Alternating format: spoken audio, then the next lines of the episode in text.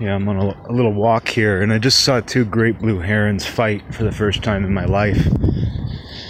You know, I, I live in an area where there's great blue herons everywhere, and it's always noteworthy. Like, even though they're common here, like if you just, if you look at the shoreline by any given waterway in the Pacific Northwest, especially when it's getting toward dusk, you'll see a ton of great blue herons, but it's always amazing to me, even though it's pretty common. And if you're not familiar, you know, I don't know where all they live. I don't know in what parts of the world they live in. But they're basically, they kind of look like a stork, kind of a bluish-gray stork. Long neck, long legs, very big bird. Big bird. Did you know that Big Bird is based on a great blue heron? But no, I've seen them my whole life, and I've never seen two of them fight. I've seen crows fight. I've seen crows fight eagles. I've seen two eagles fight, and that's vicious. I saw two eagles fight one time, and there were bloody feathers coming down from the sky. It was actually pretty incredible. Just saying that, bloody eagle feathers falling down from the sky. Because, I mean, they were using their talons. They were, you know, really going for each other. And it didn't even seem like it was as bad as it could have been when I saw those eagles fighting. Like, it seemed like these two eagles weren't out to do as much damage as they might normally do. But just seeing these two great blue herons, it was the complete opposite. It was two great blue herons, look, I think, fighting over the same spot. Because the reason they're all along the shoreline, of course, is because they're fishing. And so I think they were fighting over the same fishing spot. Must have been a good spot. And they were just kind of, you know, they were flapping their wings and, like, chest bumping each other. They were, like, bumping up against each other. And, of course, you know, some some wise guy would say, oh, uh, how can you be sure they weren't just chest bumping, you know, at a celebration? And I could tell it was a fight. I could tell these chest bumps were angry. And they were flapping their wings. I heard a couple croaks. They basically just kind of intimidated intimidated each other and chest bumped each other. So it was just kind of funny because it was very non-violent. There was nothing particularly violent about it, even though they were clearly upset and clearly fighting. So it makes sense that this very kind of wise, slow-moving, ancient-looking bird. My dad once said great blue herons are, are prehistoric-looking, and I agree with that one hundred percent. They're very prehistoric-looking. And uh, seeing them fight, though, sort of, you know, it, it sort of fit their reputation as these kind of harmless, slow-moving, wise birds. But it was funny. It's funny to see them actually go at it for once, and the fact that it just involves chest bumping. I figure as long as a heron doesn't break its neck, I mean, because that, that'd be my worry, you know, if a, a heron was fighting, is their necks are so long. You can just imagine that thing breaking, but, like, I don't even know if there's a bone in there. I don't even know if there's a bone. I don't know. I don't actually know the, the skeletal makeup of a heron. I guess I guess I kind of assume that every neck has a bone in it. It must. It's like every rose has its thorn. Every neck has, a, has its bone. Maybe it's just cartilage. A bunch of cartilage. This is what we need a scientist for. We need to ask a scientist whether a great blue heron's neck is just one big long bone. I mean, it must be. It must be part of its spine. But, uh, yeah, this might be a little stop and go. I don't normally do that. I don't normally stop the recorder. I just let it all kind of go. But sometimes you just have one thought, and you don't want to force yourself to keep talking just to talk. Pretty rare for this show, but still. If there's any stop and go, it's because I'm hitting stop when the thoughts run out. You know, a friend of mine got a hold of me last night, and he was saying that some people in his life were basically giving him a little bit of shit for not getting vaccinated. I don't even think he has a hard line about it. I mean, I think his attitude toward it is very similar to mine, where even though I got the vaccine, the double dose, it's not that important to me. You know, it's like the having an opinion on it, rather, is not that important to me. Because I can completely understand people who are reluctant to get it for sure. I mean, I think everybody should understand somebody who's reluctant. And then I, I even understand people who outright don't want to get it, or outright don't want to get it, sort of thing, on principle. And with my friend, I, I mean, I don't even know, I wouldn't even want to put words in his mouth as to why he is reluctant to get it, but he's, either way, he's just not into the idea. And some people were kind of giving him a little bit of trouble about it, nothing too bad. But one of them said to him, you know, I'll still, I'll still respect you no matter what, basically. I can't remember the exact phrase, but it was something to the effect of like, well, we'll still care about you no matter what. We'll still respect you no matter what. And my response to that was like, oh, not getting vaccinated is like being gay. If you don't get vaccinated in two thousand twenty-one, it's like being gay decades ago, where someone says, like, I respect your lifestyle. I don't agree with your lifestyle, but I respect it and I love you anyway. That's what being unvaccinated is like today. But don't tell anybody. You know, that's the thing, is if you if you want to stay unvaccinated, you better stay in the closet too. But yeah, that's the funny thing, is like getting the vaccine, it's like my attitude doesn't change. It was total convenience for me. I was at the doctor anyway and they offered it, and I was like, you know what? Just go ahead. It's one less thing to have to worry about down the road, maybe. Maybe it's a whole new thing I'll have to worry about, but either way I decided it's not going to be the thing I worry about. But it didn't change my outlook, like, because that's the thing, is I talk about this a lot on this show, but like when someone gets invested in something, especially like I, you know, the example that I use is the person I know who got really defensive about Zoom. And it's not that they love the product. It's not that they love video calls. It's that they have to use it. And so the fact that I made a joke about it, not even, not even at their expense, made them kind of double down on, you know, kind of it, it kind of made them need to justify their use of it or something, you know, that kind of thing. And you can do that with anything. I mean, that's the problem, is is that you can really you, you can do that with anything that you've gotten invested in. And people are doing that with vaccines. Like, there's people who don't care about the vaccine. Like, they don't they don't really uh, have a, a hardline opinion about it. But like me, they had an opportunity to get it, and so they were like, hey, I might as well. But the problem is, is then once you get it, you can very easily become super, you know, pro-vaccine, where it's like, oh, since I got it, I now have to justify that. I'm now invested in that side of the argument. And it's like, you don't have to get that way. Just because you got it doesn't mean you have to suddenly join the team of people who are pushing it, of people who are demonizing people who decide not to get it. You know, so it's just funny that way, how it's like the simple act of getting it out of convenience could very well push someone onto the side of, you know, annoyingly trying to force other people to either get it or to push it, whatever it is.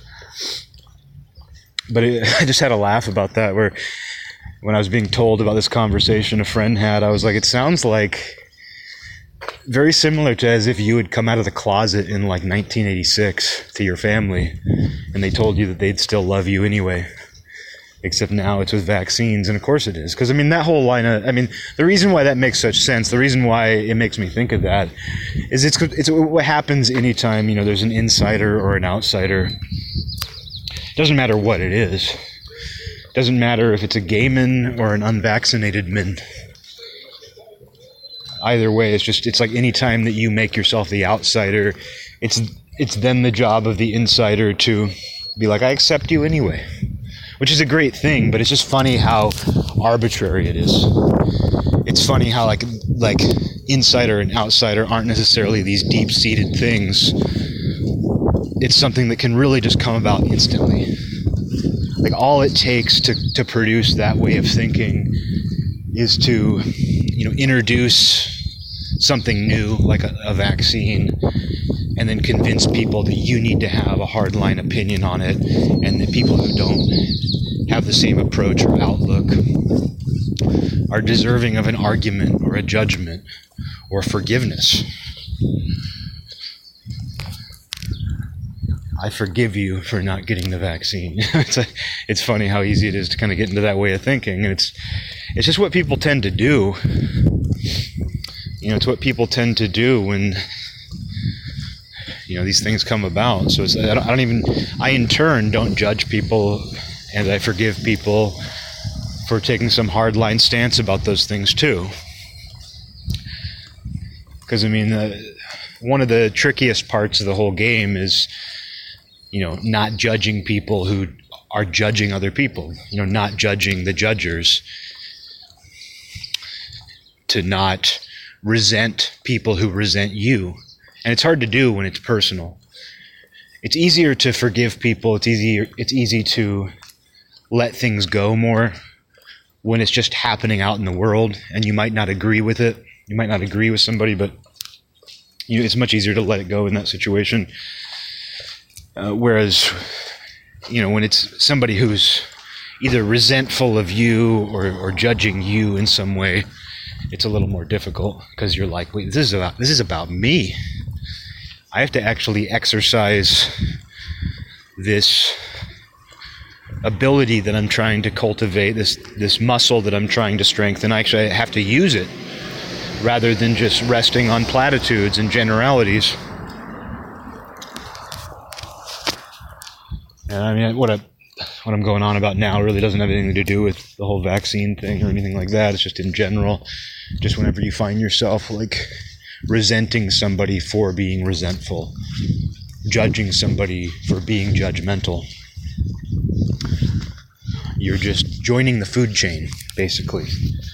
You're just trying to become a bigger fish eating a slightly smaller fish. So, you know, unless you really just want to be a part of that food chain, it's usually good to strengthen that muscle so you don't just resort to doing that.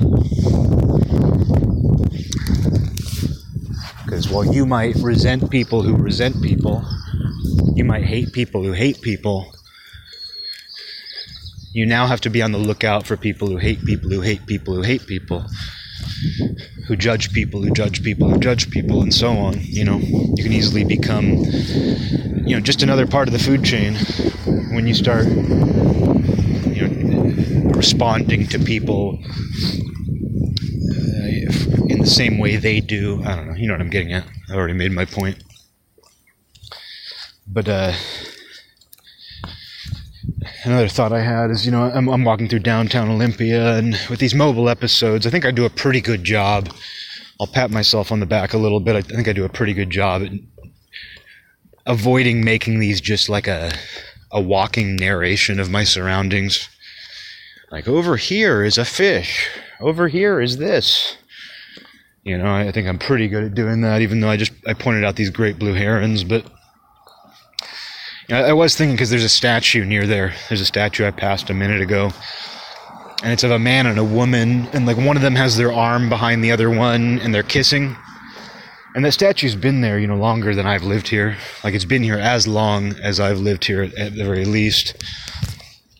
And I never even, like, looked at it much. I never even thought much of it. I just kind of know it's there. I mean, it's like any, you know, civic statue. It's like anything like that where I don't. I tend to not really think about it unless it's particularly striking. You know, it's not going to be something that I, I think about too much. But this one, like, someone brought it to my attention years ago, and was like, "Oh, don't you notice that the, uh, you know, the, the the the woman is a lot taller than the man?" And it's true. You know, it was clearly a decision by the sculptor. You know, it was clearly a decision by the sculptor to, you know, make the woman significantly taller than the man. But I never thought about it. You know, it never even crossed my mind that they were going for that. It's obvious if you look at it. Like, if, if you know, if somebody had wa- had asked me at some point to give a detailed description of that statue, one of the details I would have given is that, you know, the woman is taller than the man. But I guess I never thought about it as a social or political statement. I was just like, yeah, it's a statue of a couple kissing. And then at some point, I don't remember, it might have been somebody I was dating, it might have been somebody I know, but they were like, that is so awesome. This is how girls I like da- uh, talk. This is, my favorite kind of girl talks like this. She says, Oh, that's so awesome that the uh, the uh, the statue has the woman taller than the man. Who would have ever thought? You know, who would have ever done that? And I, I didn't even, I never consciously realized that until that moment. And I'd lived here for probably close to a decade, maybe, maybe five, ten years. I don't know, however long I'd lived here. Either way, a long chunk of time without ever noticing that detail or, you know, reading into it much. So it was just kind of funny that it took somebody pointing that out and, you know, kind of like contextualizing it as, you know, some sort of statement. And I was like, oh, okay. I guess they they very well, I mean, living here, I was like, oh yeah, they very might as well, might well have been going for something like that. Like they very well might have been going for some sort of effect like that. It just, it never would have crossed my mind. I, I just, I blindly accepted it. I didn't think of it as like, oh, how dare they? You know, how dare, like I didn't have some reactionary response where I was like, how dare they make the woman taller than the man? What are they trying to do here? And it wasn't until like someone told me that that's what they were trying to do, or told me that that was an interpretation of it, that it really made me think at all. And I mean, this kind of parallels the female protagonist uh, thing too, that I've gone on about enough times, but still, like seeing female protagonists listed as like a genre tag on new video games, I was like, you know, they always had female protagonists, and I just never, it never crossed my mind one way or, or the other. I was just thinking, it's a good video game or not. It's either a good video game or it's not. It turns out some games that had a female protagonist were great games. And that's what mattered. And a great game means that character was great too. And I never thought like, gee, I wish this was a man. Gee, I wish this was a man. Never thought that. But I also didn't say, gee, I'm so glad to be playing a game with a, a woman protagonist. You know, I never thought either way about it. And that's kind of how I, I feel about this statue, which, of course, here I am talking about. I'm probably talking more about it than anybody else ever has. But that's what happens. That's what happens when someone recontextualizes something that you never would have thought about in any other way. Is you, you go, okay, yeah, so that's, that statue apparently is a socio-political statement, according to people I know. And, uh, you know, why is that, though? I mean, I, I dated a, a girl who was a lot taller than me. You know, I'm, I'm five foot ten, around there. I'm definitely under six feet. I'd say I'm five ten. And I dated a girl who was at least a few inches taller than me. She was a tall girl, and I was aware of that. Like if you, again, like with the statue, like if you asked me to to describe her, one of the things I would say is tall. But it wasn't like I put it in the pros and cons category. I mean, I also dated a girl once who was probably like five feet tall. But with uh, someone's height, I don't know, I guess I've never like thought like, hey, I'm gonna, I'm gonna put this in the pros and cons category. You know, because obviously my ego doesn't depend on whether I'm taller than a girl or not. And, you know, of course, there's some guys who are so short that that's just their life. They're like, oh, you dated a tall girl once. Well, that's my entire life. And so I guess, you know, just, and so being somebody who's dated a, a tall person, I don't know, that, that really wasn't a, a factor one way or another. And it's funny to me that that needs to be a statement. And to be fair, I mean, there are people out there who are that stupid reactionary who's going to be like, the man should always be taller than the woman. There are people who feel that way, which is just like somebody who doesn't, that's like somebody who isn't distracted enough by their opinions about everything else.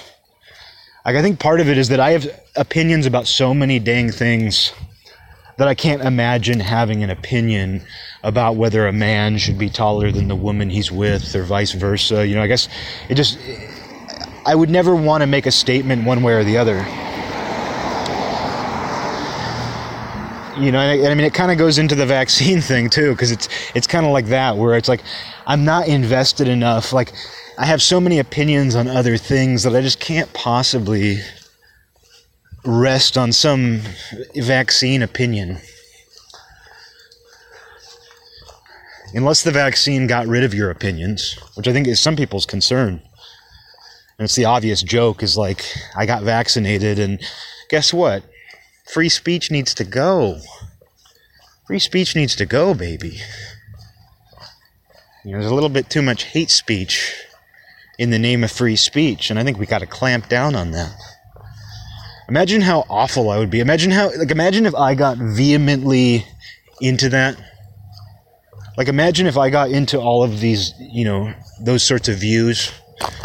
Imagine how unbearable I would be.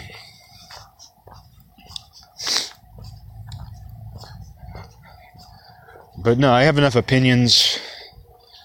Life is at times unbearable enough, my life, to where, like, the idea of having an opinion on vaccines, like, obviously certain things, you know, turn me off. Obviously, like, just hearing a nonsense phrase like vaccine passport, hearing that sort of Mad Libs gibberish come out of anybody's mouth as a real idea. I mean, the words alone tell you enough. You know, I don't even need to know what the idea is. I don't even need to know what an actual vaccine passport is. All I need to do is hear the words, the phrase, vaccine passport, and I've heard enough. And, you know, I, I'm definitely opposed to excessive regulation. But when it comes to just the personal decision of getting one or not, the pros and cons, the, the potential what-ifs, you know, I just thought, they offered, I just took it. They offered me a shot, and I just said, go ahead. But beyond that, I can't imagine investing in it. I can't imagine dying on that hill. Like I've said before, free speech is a hill that I'd be willing to die on. Like, that is one issue where I'm not afraid to make it clear to anybody. Like, there's not a single person that I'm afraid to communicate that to. Like, I have opinions that I'll totally admit. Like, I'm a little, uh, not necessarily scared, but let's just say a little, I'm cautious. There are opinions I have that I don't even think are that controversial, but that I'm a little cautious to say them to the wrong person. But the whole free speech argument, you know, that's that's a hill that I'd be willing to die on. And I think you know which hills you would be willing to die on because you aren't afraid to mention them to anybody and everybody. I think that's a good way to measure that in yourself, to measure which issues you would be willing to go all the way for. And for me, that's free speech, because it, it almost seems like I'm, it almost seems like a cheat. By saying that, I almost feel like I'm cheating because it seems so obvious, because it's such an umbrella idea. Like, so many things are included in that. It almost doesn't seem fair to have that be your issue, because the thing is, if you care about free speech, it can't be a pet issue. Like, by its very nature, it's not a pet issue. It is something that connects and relates to virtually everything, you know, to all expression. So that's why that's the one I choose, and that's why I have a, a fairly absolutist approach to it too, because I believe that human history, and for that matter, the present day, it's filled with so many people trying to collapse that cavern. And there will inevitably be rubble and rocks in the way. You know, there will inevitably be, I mean, there's so many people at any given time between, like, governments, corporations, institutions, not to mention just people themselves. See, I told you about these helicopters the other day, and there's three military helicopters flying over me right now. They're not after me, but you can hear them. And there's been a lot of this. Like, yeah, there's a military base half hour, forty minutes away. So you do see some military traffic, but I go on a lot of walks. I spend a lot of time outdoors. I've never seen so many helicopters flying overhead, and not just one at a time, because I don't ever remember seeing multiple helicopters at once regularly. And that's what that's been the case recently. I would say there's easily been three or four times in the last couple of weeks that I've seen groups of helicopters, military helicopters going. I'm not paranoid about it, I'm just aware of it. But anyway, like what I was saying is, you know, there's enough people trying to collapse free speech. Like, there's enough people trying to chip away at the walls of that cavern that there will inevitably be a bunch of rubble. Like, I feel like it will inevitably be on the verge of collapse. So taking a more absolutist, and I don't think you can take a more absolutist, just taking a truly absolutist stance, it's not that you actually expect total free speech. It's not you, like you actually expect the world to exist in the state that you desire.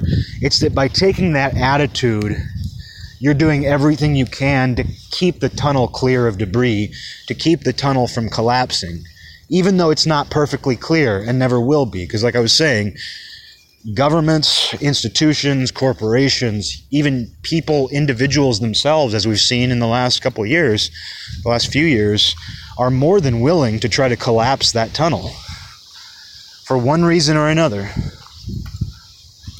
Because, oh, you know, some bad people use this tunnel. That's sort of the excuse. It's like, since some bad people travel through the tunnel of free speech, we're just going to collapse it for everybody.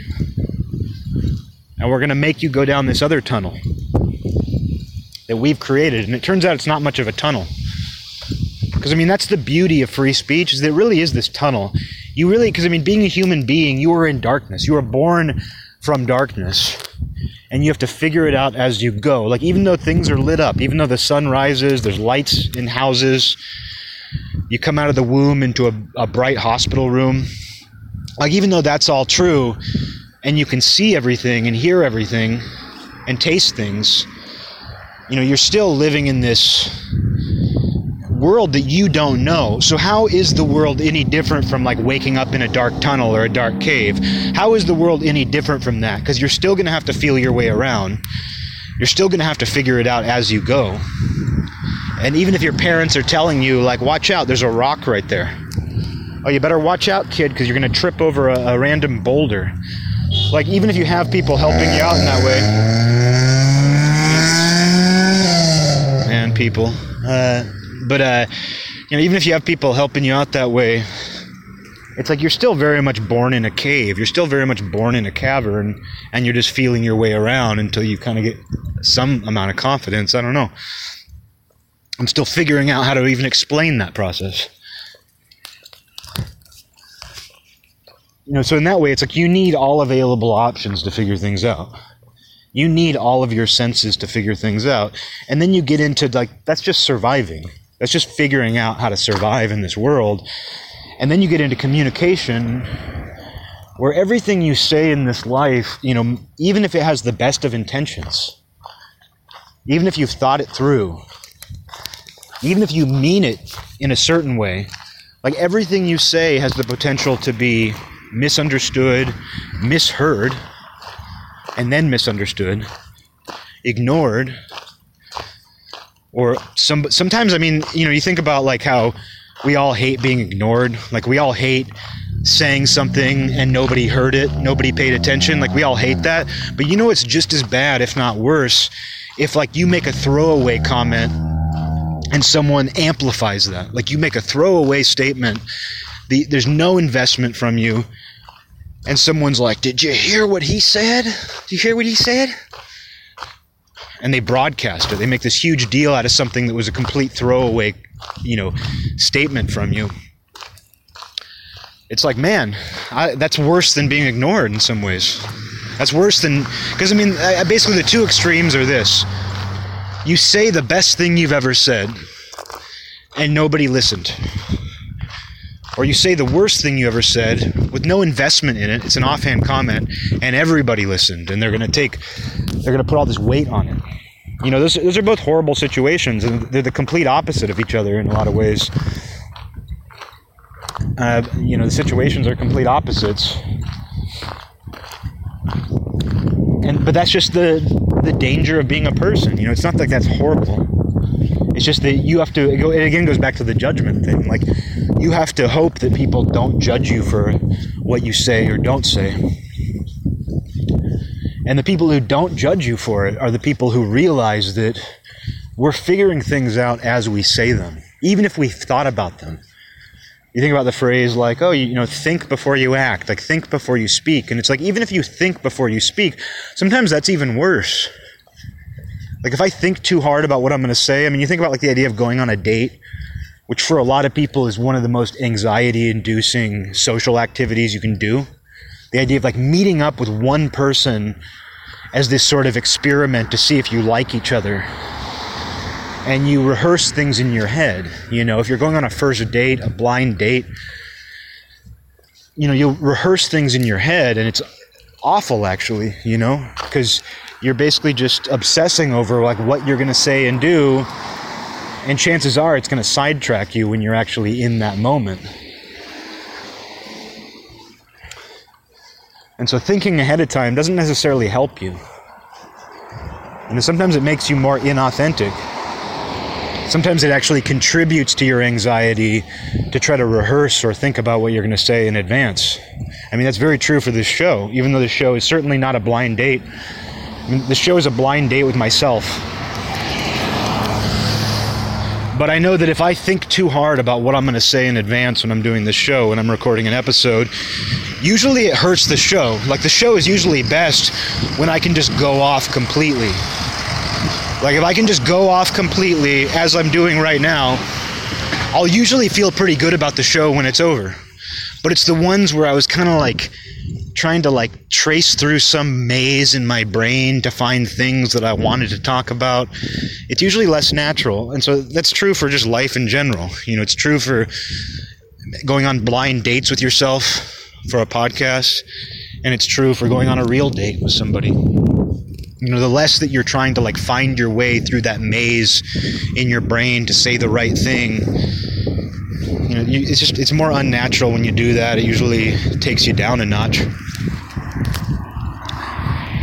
But free speech, you know, it's, it basically allows all possibility. And even though bad people might travel through that cavern, you better be sure that they're bad. I mean, I think that's the big thing. One of the central arguments to this stuff is like, you better be sure that that person is the thing that you're saying they are, because it's going to undermine your own credibility massively when people realize that you are wrong. And not only are you wrong, you're condemning somebody, and you're wrong about, you know, your condemnation is wrong. So you're you're doing one of the worst things you can do as a human being, and you're wrong about it. So it, it's just. When someone says like, oh, we got to stop people from traveling through the cavern of free speech because bad people might travel through this cavern. It's like, there's a good chance that those bad people are just finding their way through the cavern themselves. There's a good chance, I mean, because that's the maze, you know. The maze that I'm talking about is the cavern. It's a cavernous maze. And some of the people that you think are bad, who are saying the wrong things and doing the wrong things, some of them are bad actors. You know, some of them might be people who are legitimately trying to make the world worse for one reason or another. But a lot of them are just finding their way through the maze. And part of finding your way through a dark maze is you say things and you follow the echo. And sometimes that's what we do. Like, sometimes that's what I'm doing on this show, is I'm just saying something out loud and kind of following the echo. And sometimes it leads me to a whole new place. Like, sometimes I get a whole new idea that I didn't otherwise have. Like, sometimes on this show, I'll just be talking and I'll, I'll think, oh, I'm really treading water. And then I'll say something and it kind of, you know, I follow that echo.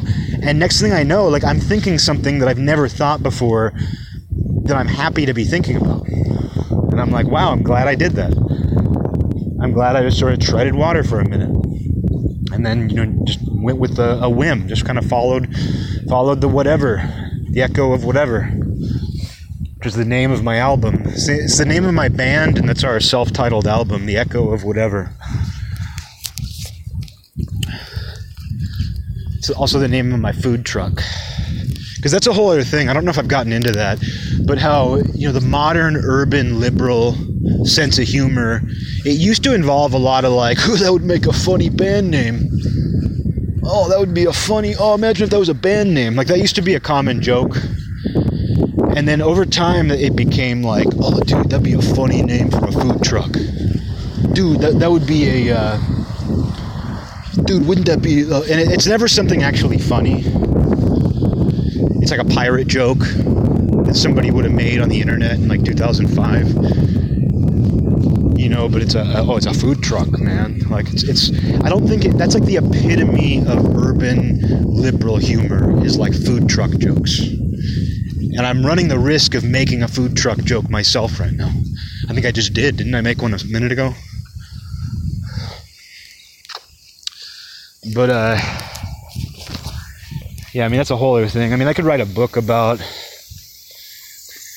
urban liberal humor and not make it just totally condescending either, because, I mean, there's funny people. I think it's become less and less funny. Uh, but there are still funny people. I, I wouldn't I wouldn't be able to name any. Name some. It's like somebody asking me, like, well, I noticed that you never read any female authors. And I'm like, I love female authors. And they're like, name some. I'll still love you anyway. Even if you can't name any female authors that you read.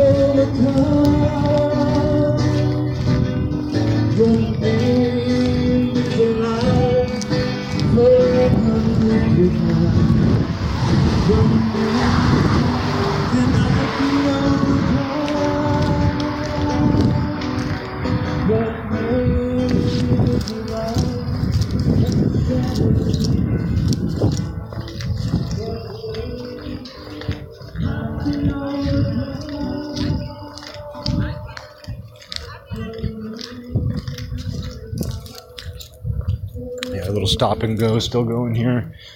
Just heard a live performer performing at the they give out food to homeless people downtown here, and I guess they have performers as well. This guy's he's singing the chorus of the song is just the words Jesus repeated, which is cool with me. I feel like that's as good of a message as any in those circumstances.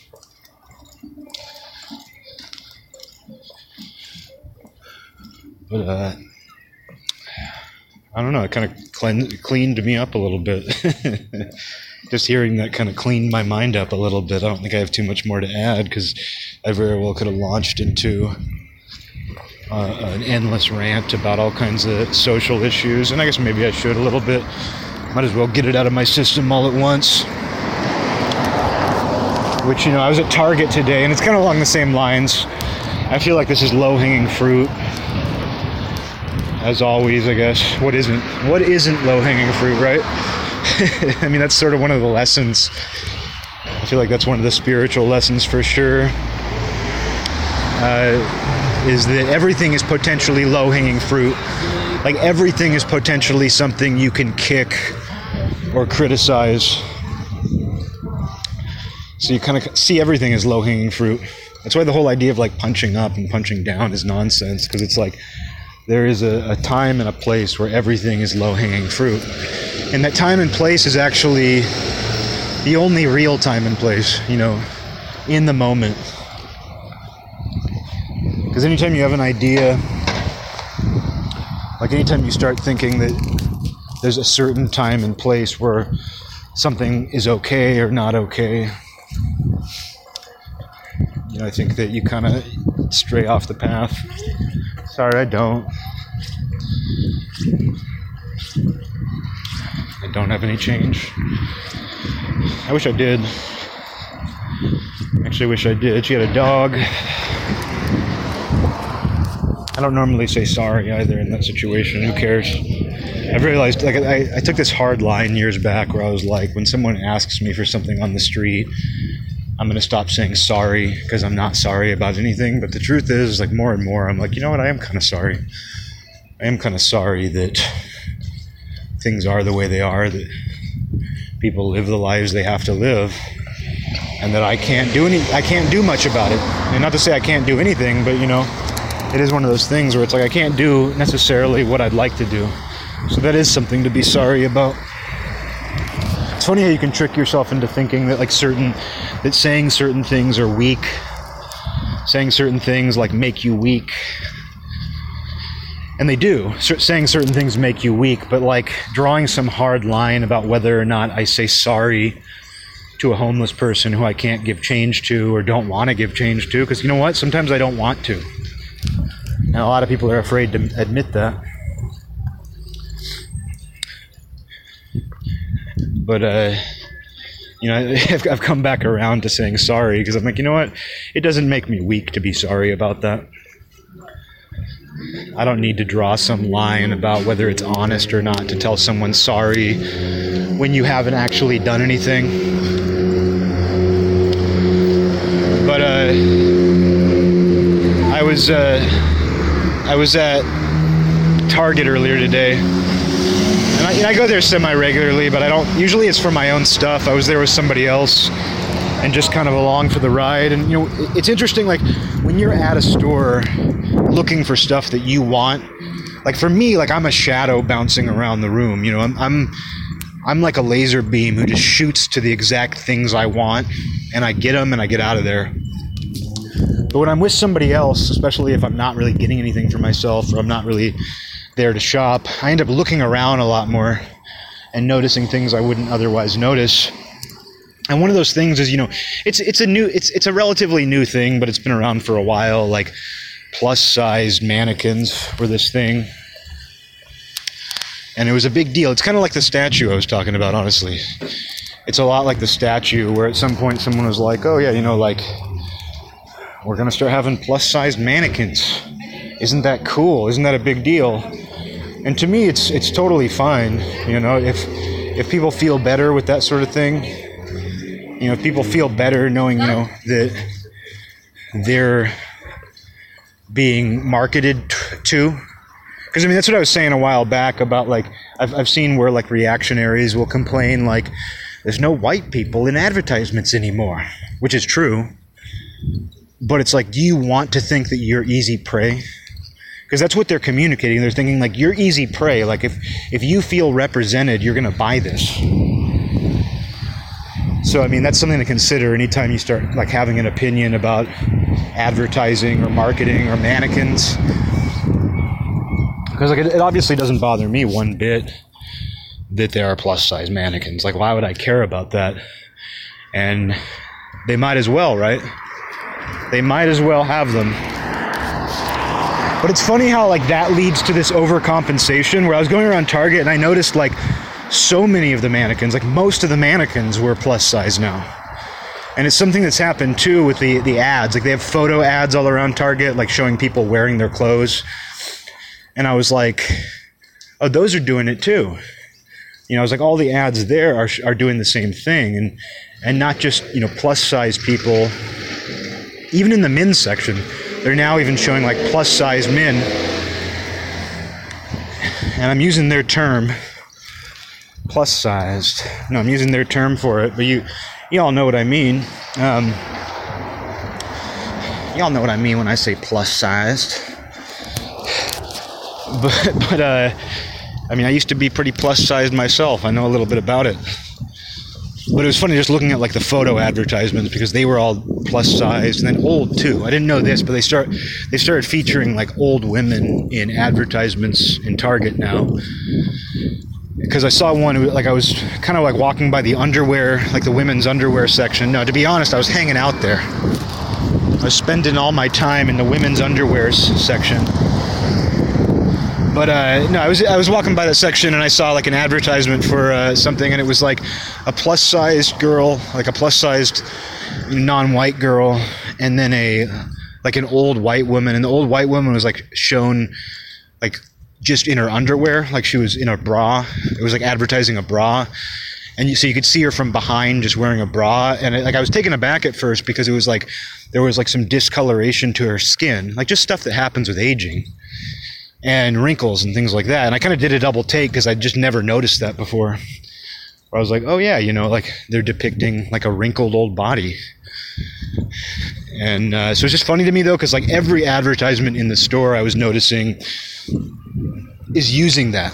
Like it's like they went from being like, you know, we're going to finally break the mold and feature different types of people. And then now it's like, you know, that's that's what you see exclusively, which is funny. And uh, so I was just going around the store. I was like, oh, wow, yeah, that's all they're doing. Like, they're overcompensating. And I think that's one of the issues with all this stuff is overcompensation. Because, like, nobody can, like, halt the brakes on that once it starts happening without coming across poorly. Like, once you start saying, like, oh, hey, maybe we should have another one. You know, you know, you know. We have like the one, uh, the one plus size mannequin. Well, you know, maybe we should have another one too. And uh, it's just funny to me though, because it's like the first person who says we've had enough, you know, we have enough of them, kind of becomes a demon in everybody's eyes. It's like the first person who says, uh, "Oh, you know, maybe maybe we should keep at least a few normal size mannequins out on the floor." Suddenly, that person becomes the outsider, really. It goes back to what I was saying earlier, where it's like, oh, we'll still love you anyway, even though you don't want the entire floor to be plus size mannequins. So it's, just a, it's a little funny thing that happens. Because like I said, it's, it's one of those things, like I wouldn't even have noticed it if that was all there was to it. Like if all there was to it is like one day I, I went into Target and there was a fat mannequin there, I said it. Uh, if I went into Target one day and there was a fat mannequin, I might have noticed. Like, I might have been like, oh, interesting. Like, the mannequins are a little bit bigger now. The mannequins have been eaten. The mannequins haven't been throwing their French fries in the trash. You know, that's, maybe I would have thought that for a second. But it was really only the publicity. It was only the, like, isn't that awesome sort of mentality that even made me notice it in the first place. But then being there today, I was like, oh, you can't not notice it now because everything they're doing now is this.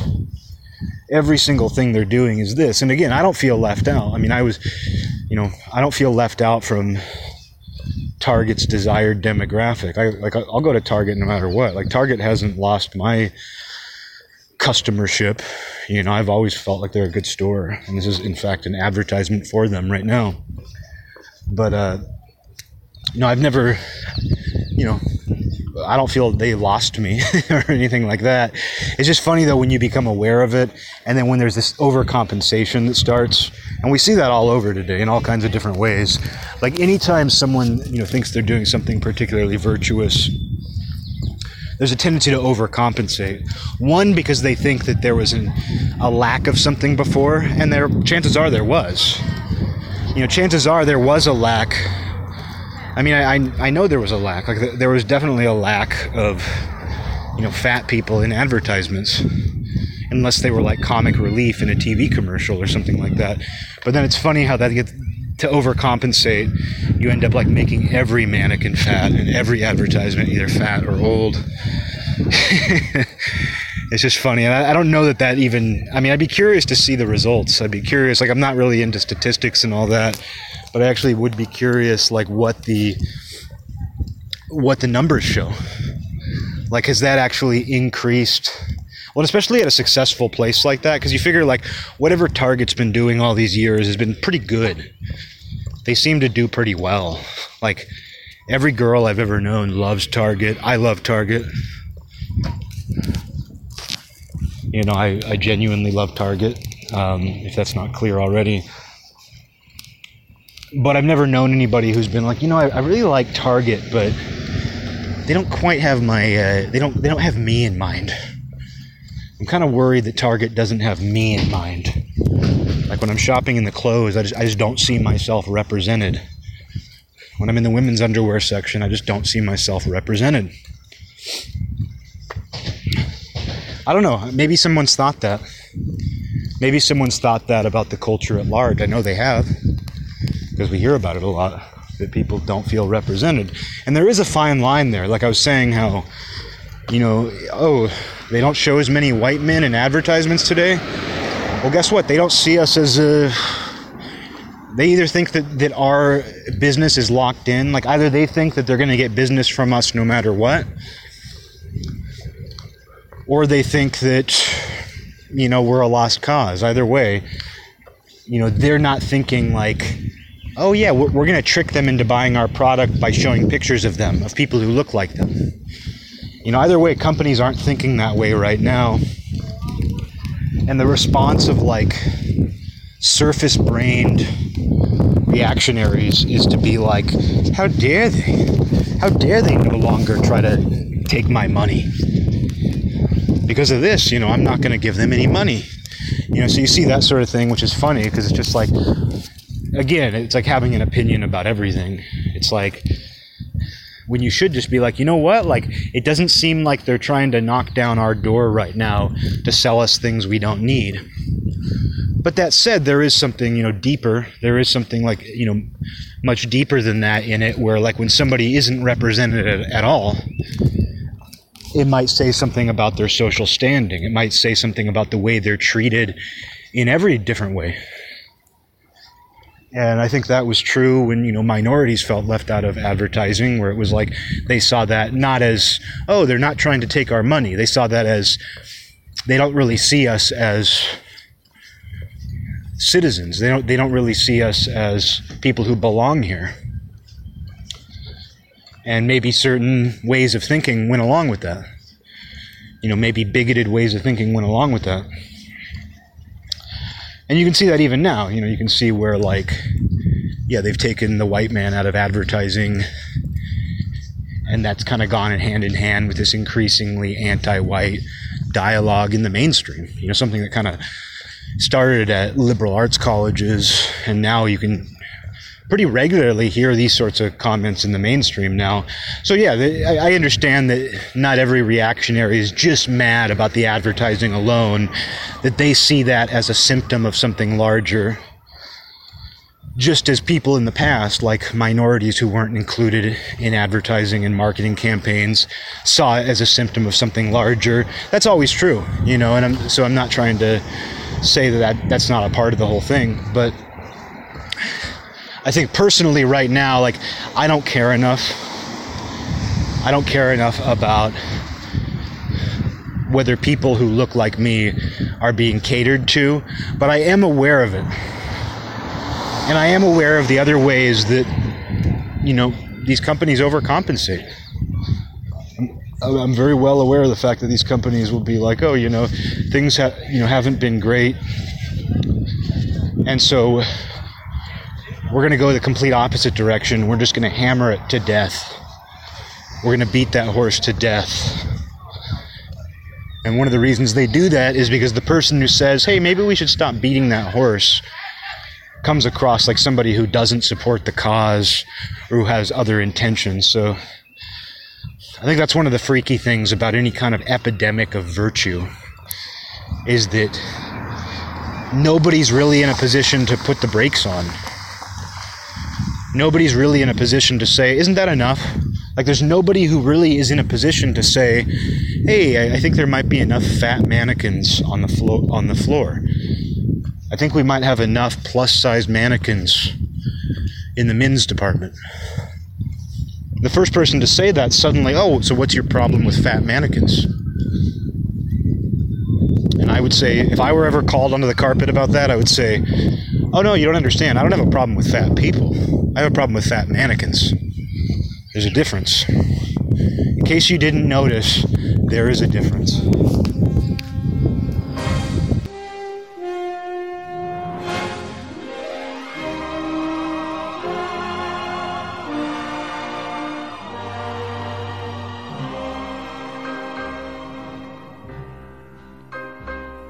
This land is mine. God gave this land to me, this brave, this golden land to me. And when the morning sun reveals her hills and plains, I see a land where children can run free.